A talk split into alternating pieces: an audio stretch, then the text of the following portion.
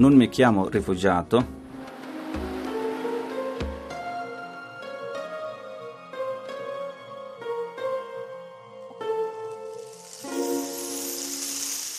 Mi chiamo Javad Eidari, vieno dall'Afghanistan. È una città allora bellissima, anche molto importante, eh, Ghazni.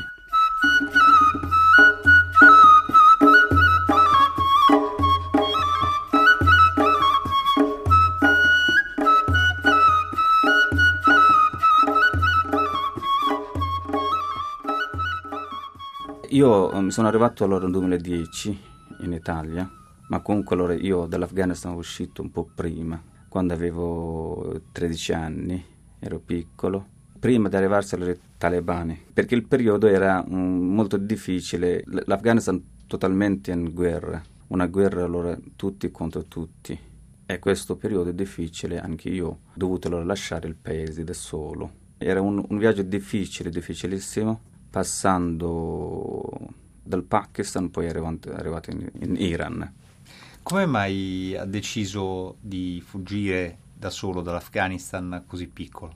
Perché io non volevo andare a fare la guerra. Perché a quel tempo allora dovevano anche partecipare alla guerra anche dei piccoli.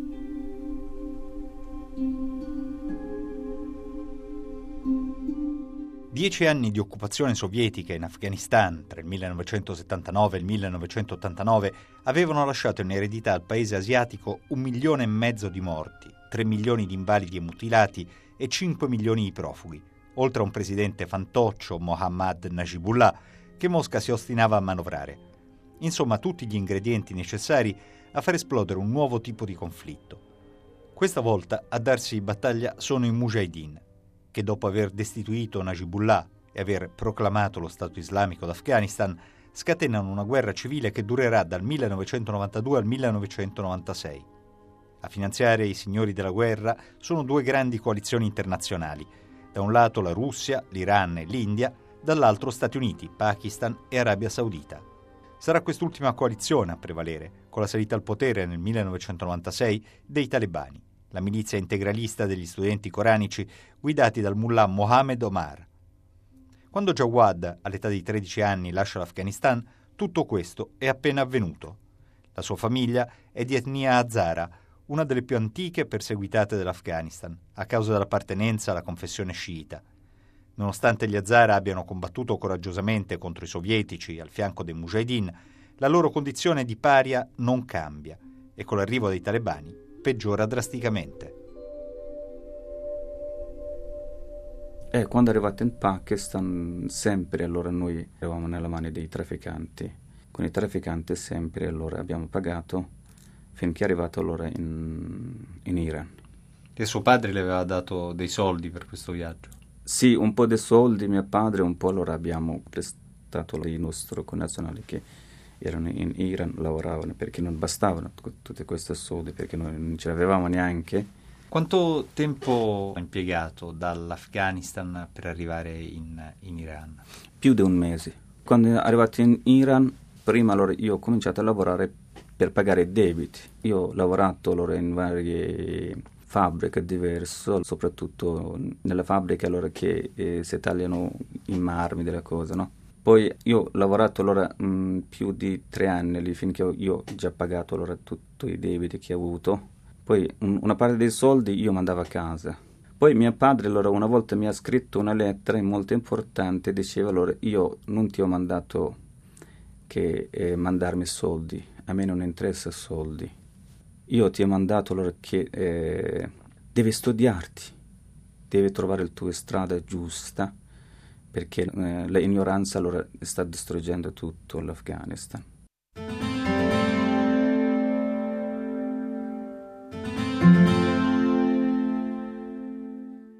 Da lì allora io ho cercato in qualche modo di, di studiarmi. Era difficile perché io non avevo documenti.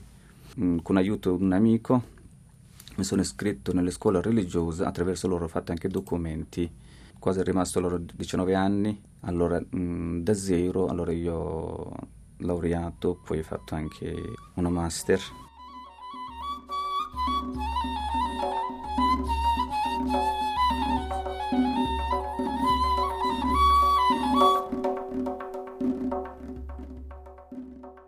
Dalla fine degli anni 70 ad oggi, l'Afghanistan ha rappresentato l'epicentro di alcune tra le più gravi crisi umanitarie al mondo.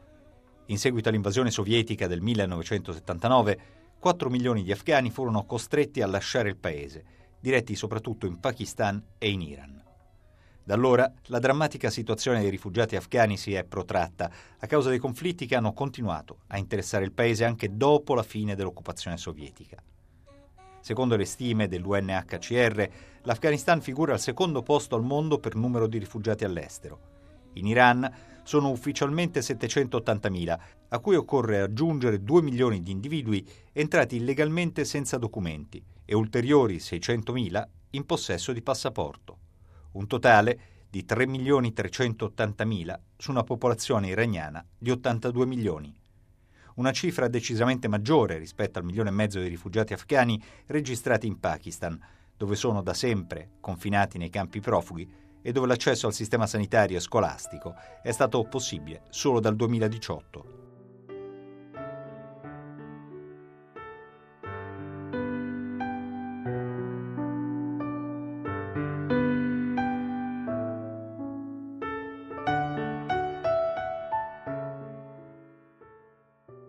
E quando ha deciso di proseguire il suo viaggio e perché? Eh, ho conosciuto mia moglie in Iran, siamo sposate, come che lei è arrivata con un borso di studio, era qui, attraverso lei allora sono arrivato qui in Italia. E una sì. volta che è arrivato in Italia, che cosa, cosa è successo? Non ha avuto paura di cambiare di nuovo così? Allora, sempre ci sono difficili no? di iniziare allora la vita da zero perché quando allora tu lasci una città, una, una cosa che già sei stabilita, allora in Italia anche abbiamo cercato con, insieme con mia moglie di in qualche modo eh, inserire nella società, di trovare la strada, di costruire il futuro, di costruire una, una famiglia. E grazie a Dio anche il contributo dei nostri amici italiani, che sempre noi ringraziamo, abbiamo cavato, quindi fino adesso lo stiamo continuando.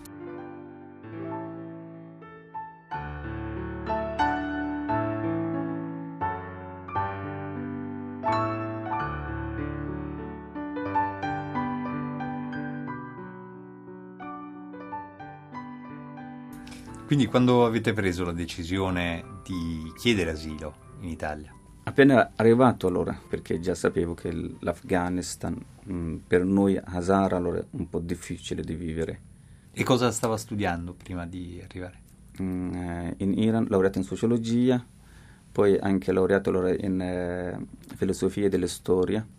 Quando è arrivato a Bologna, subito mi sono iscritto all'Università di Bologna per il riconoscimento del titolo di studio quello che già portato dal, dall'Iran, eh, la, la, la laurea in sociologia. E poi semplicemente io ho iniziato con il lavoro. Prima cosa perché quando è arrivato qui non, non sapendo allora il, la lingua, e allora eh, ho scelto un lavoro allora che non aveva bisogno tanto della lingua, quindi eh, consegnare pizza poi mh, mm, allo stesso tempo di giorno avevo tempo di studiarmi la lingua, anche il percorso di studio, di riconoscimento dei titoli di studio. Sua moglie invece cosa studiava? Allora, lei ha studiato chimica e biochimica e perciò anche lei, quando siamo trasferiti a Bologna, lei è dovuta allora cambiare anche l'università. La vita nostra purtroppo è così sempre, allora dobbiamo rifare, rifare le strade.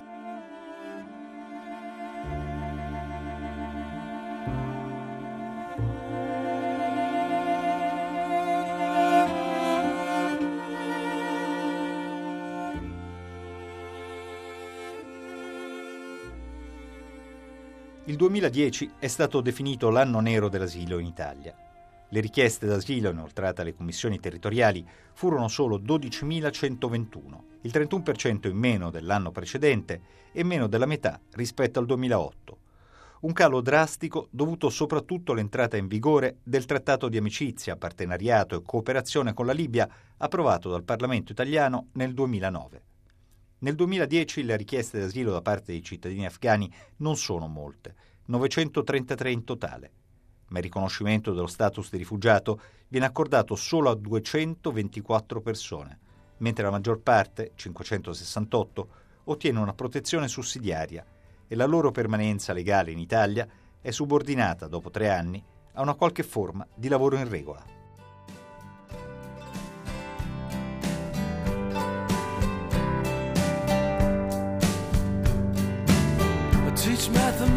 Some on the way.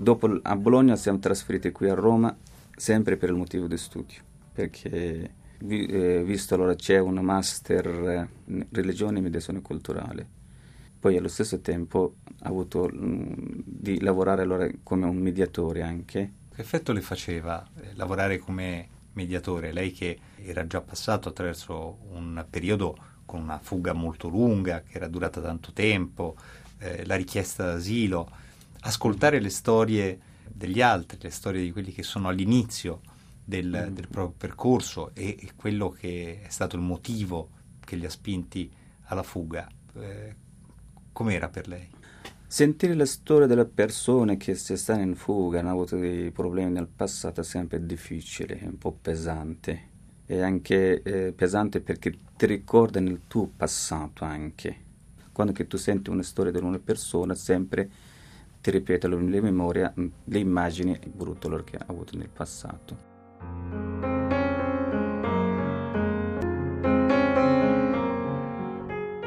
Il mediatore culturale non rappresenta unicamente un interprete che deve tradurre da una lingua all'altra.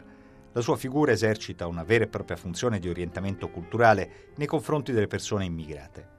Deve avere un'approfondita conoscenza della lingua italiana e di una delle lingue degli stranieri presenti nel territorio al quale svolge il proprio lavoro. I servizi offerti dai mediatori sono richiesti in luoghi come ospedali, tribunali, scuole e questure, dove diventano importanti tramiti tra docenti e allievi, medici e pazienti, giudici e imputati. Senza contare che sempre più spesso il fenomeno migratorio solleva aspri dibattiti e la figura del mediatore assume un ruolo centrale in tutto il percorso di integrazione dello straniero che approda in Italia.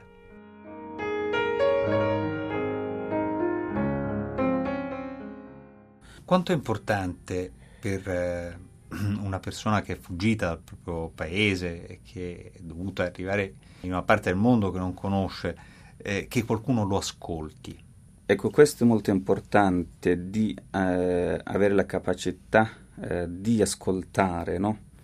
Quello allora ti dà un, eh, un'esperienza come che tu hai avuto delle difficoltà prima, no? Quando arrivi in un paese che non conosci la lingua, non conosci i servizi, eh, non, non sai come puoi chiedere neanche l'aiuto. Noi che abbiamo delle esperienze che già abbiamo passato, siamo pronti di ascoltare bene, di capire bene che cosa vogliono, che cosa loro ci servono, perché noi, quando noi vediamo, loro già sappiamo che loro che la difficoltà hanno, qual è la, la difficoltà che si affrontano. E perciò allora noi siamo pronti allora di dare anche dei consigli di trovare una strada meglio. Attraverso mm, il suo mm, vissuto, le storie che, sì, che ha ecco, ascoltato, questo. cosa c'è che non funziona nel sistema d'accoglienza in, in Italia, secondo lei? Cosa c'è che manca? La gestione, che non si gestisce bene le risorse che ci stanno a disposizione. Si può gestire meglio.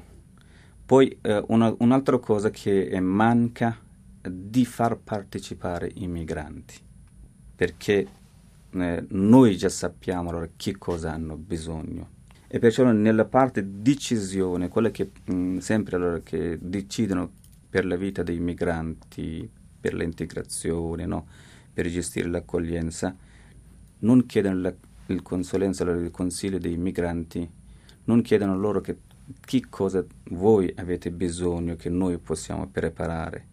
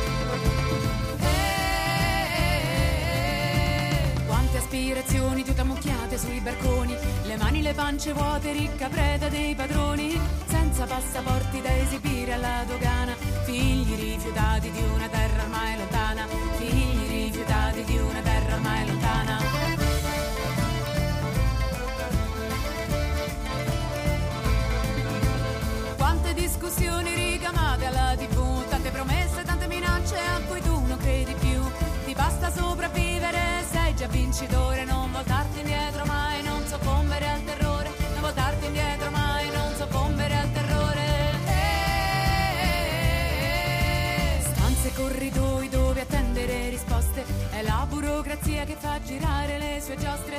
C'è chi ha preso il volo e chi ha perso la speranza, è un destino avaro che continua la sua danza, è un destino amaro che continua la sua danza. Oggi, dopo 11 anni che lei è in Italia con sua moglie, eh, siete riusciti a trovare una vita eh, più normale, una vita più, più regolare? Allora, io eh, ringrazio i nostri amici italiani, anche Centro Stalli, che aveva un ruolo molto importante, che ha sostenuto noi di una, un periodo molto difficile. E poi anche altri amici della comunità di San Paolo, eh, poi ci sono anche altri amici che noi sempre avevamo. Con sostegno loro, con consiglio loro, accompagnamento loro, um, adesso siamo riusciti almeno allora a stabilizzare una vita, diciamolo um, così, normale. Almeno abbiamo la famiglia, la casa, no? Lei ha dei figli? Sì, sono due figli, sono nati in Italia. Il primo si chiama Mobin e l'altro Comail. Il primo a dicembre fa nove anni, il secondo a eh, due anni e quattro mesi. Mi sa. Quanto pesa il fatto di essere ancorati a uno status giuridico che non è di cittadinanza come quello dei rifugiati? È quello una cosa allora che io non, non, non capisco esattamente, perché i miei figli allora si sentono italiani, proprio nati in Italia, parlano italiano, Adesso noi facciamo fatica allora di, di, di, di, far parlare la nostra lingua perché loro preferiscono sempre, allora, quando noi parliamo a casa, noi, la nostra lingua, perché è anche importante di comunicare con... Allora ci sono dei cugini, tutti quanti, allora, che non parlano italiano, quindi allora di far parlare, allora, almeno far imparare la nostra lingua e lei preferisce sempre rispondere in italiano. E loro identicamente allora si sentono italiani, ma comunque giuridicamente loro non sono italiani e quello è una cosa mh, molto mh, in senso negativo perché quando vanno in scuola no, loro con altri suoi, suoi amici allora sono italiano poi dice no tu sei straniero. E lui dice ma, ma che cosa è la differenza tra io e lui? Siamo alla stessa classe parliamo le stesse lingue studiamo lo stesso materia no? Mangiamo le stesse cose e allora giochiamo le stesse cose sono tutti in comune, allora non c'è la differenza, proprio mentalmente anche la lingua. Poi l'identità allora si dice allora, no, tu non, non, sei italiano, sei, sei straniero, e poi si sente perché? E non capiscono, e perciò allora è difficile anche fare spiegare loro allora che tu non sei italiano. Ma comunque allora, questo mi sembra che una parte eh, giuridica che non, non, non funziona bene. È una, una cosa che pesa più per i figli che per i genitori? Sì, anche per i genitori. Allora, quando eh, sei qui, allora, eh, ci sono delle regole, dei, dei requisiti, e è molto difficile da ottenere. Noi siamo 11 anni, stiamo lavorando come il mediatore, abbiamo fatto anche dei ruoli molto importanti, allora ancora allora, noi non possiamo chiedere noi cittadinanza.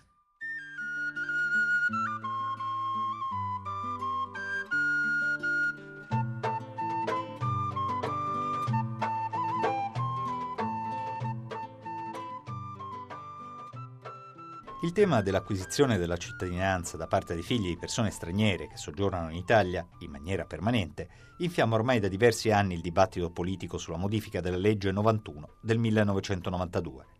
I nuovi italiani senza diritti di cittadinanza superano infatti il milione e mezzo e ammontano quasi al 2% della popolazione del paese. In base alla normativa vigente, il figlio di stranieri nato in Italia può fare richiesta di cittadinanza al diciottesimo anno d'età a patto che abbia soggiornato in Italia in maniera continuativa dalla nascita. Diversa è la situazione per i bambini o ragazzi arrivati in Italia al seguito delle famiglie e quindi dopo la nascita. Per loro il percorso è quello dei 10 anni di residenza e dei requisiti relativi al reddito. Una condizione che porta i giovani stranieri ad attendere tempi lunghissimi con la fine del percorso di studi e l'eventuale inserimento nel mondo del lavoro prima di poter far partire il conteggio dei 10 anni di residenza. Eppure si tratta di giovani che si considerano a tutti gli effetti italiani, cresciuti con una cultura italiana, che parlano come prima lingua l'italiano e che il più delle volte non hanno mai avuto rapporti con il paese d'origine. Secondo i dati diffusi dalla Fondazione Migrantes della Conferenza Episcopale Italiana nel 2018, gli alunni stranieri regolarmente iscritti alla scuola italiana erano quasi 842.000. Di questi, almeno il 63% è nato in Italia.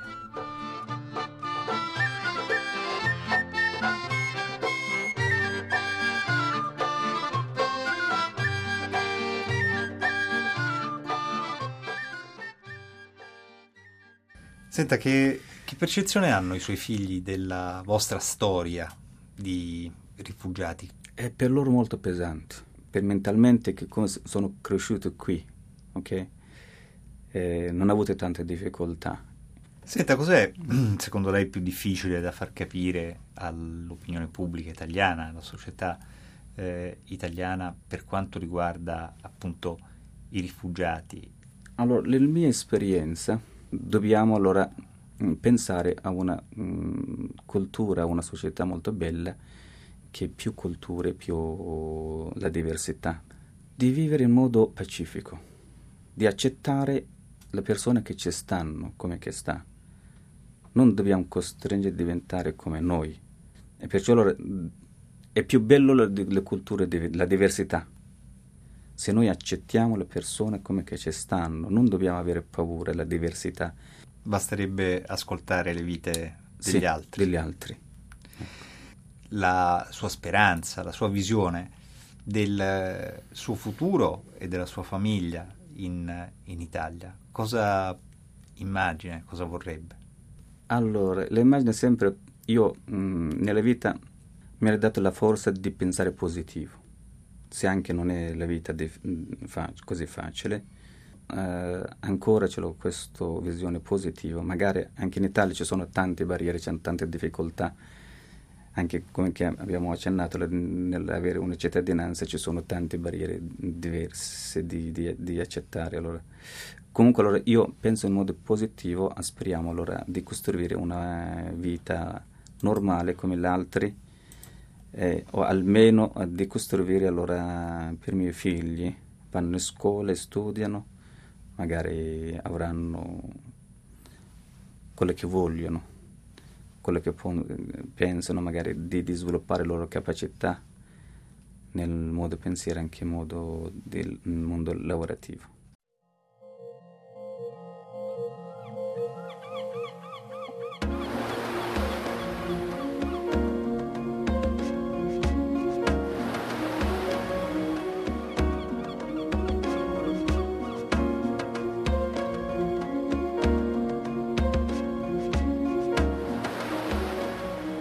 Non mi chiamo rifugiato, mi chiamo Jawad Eidari.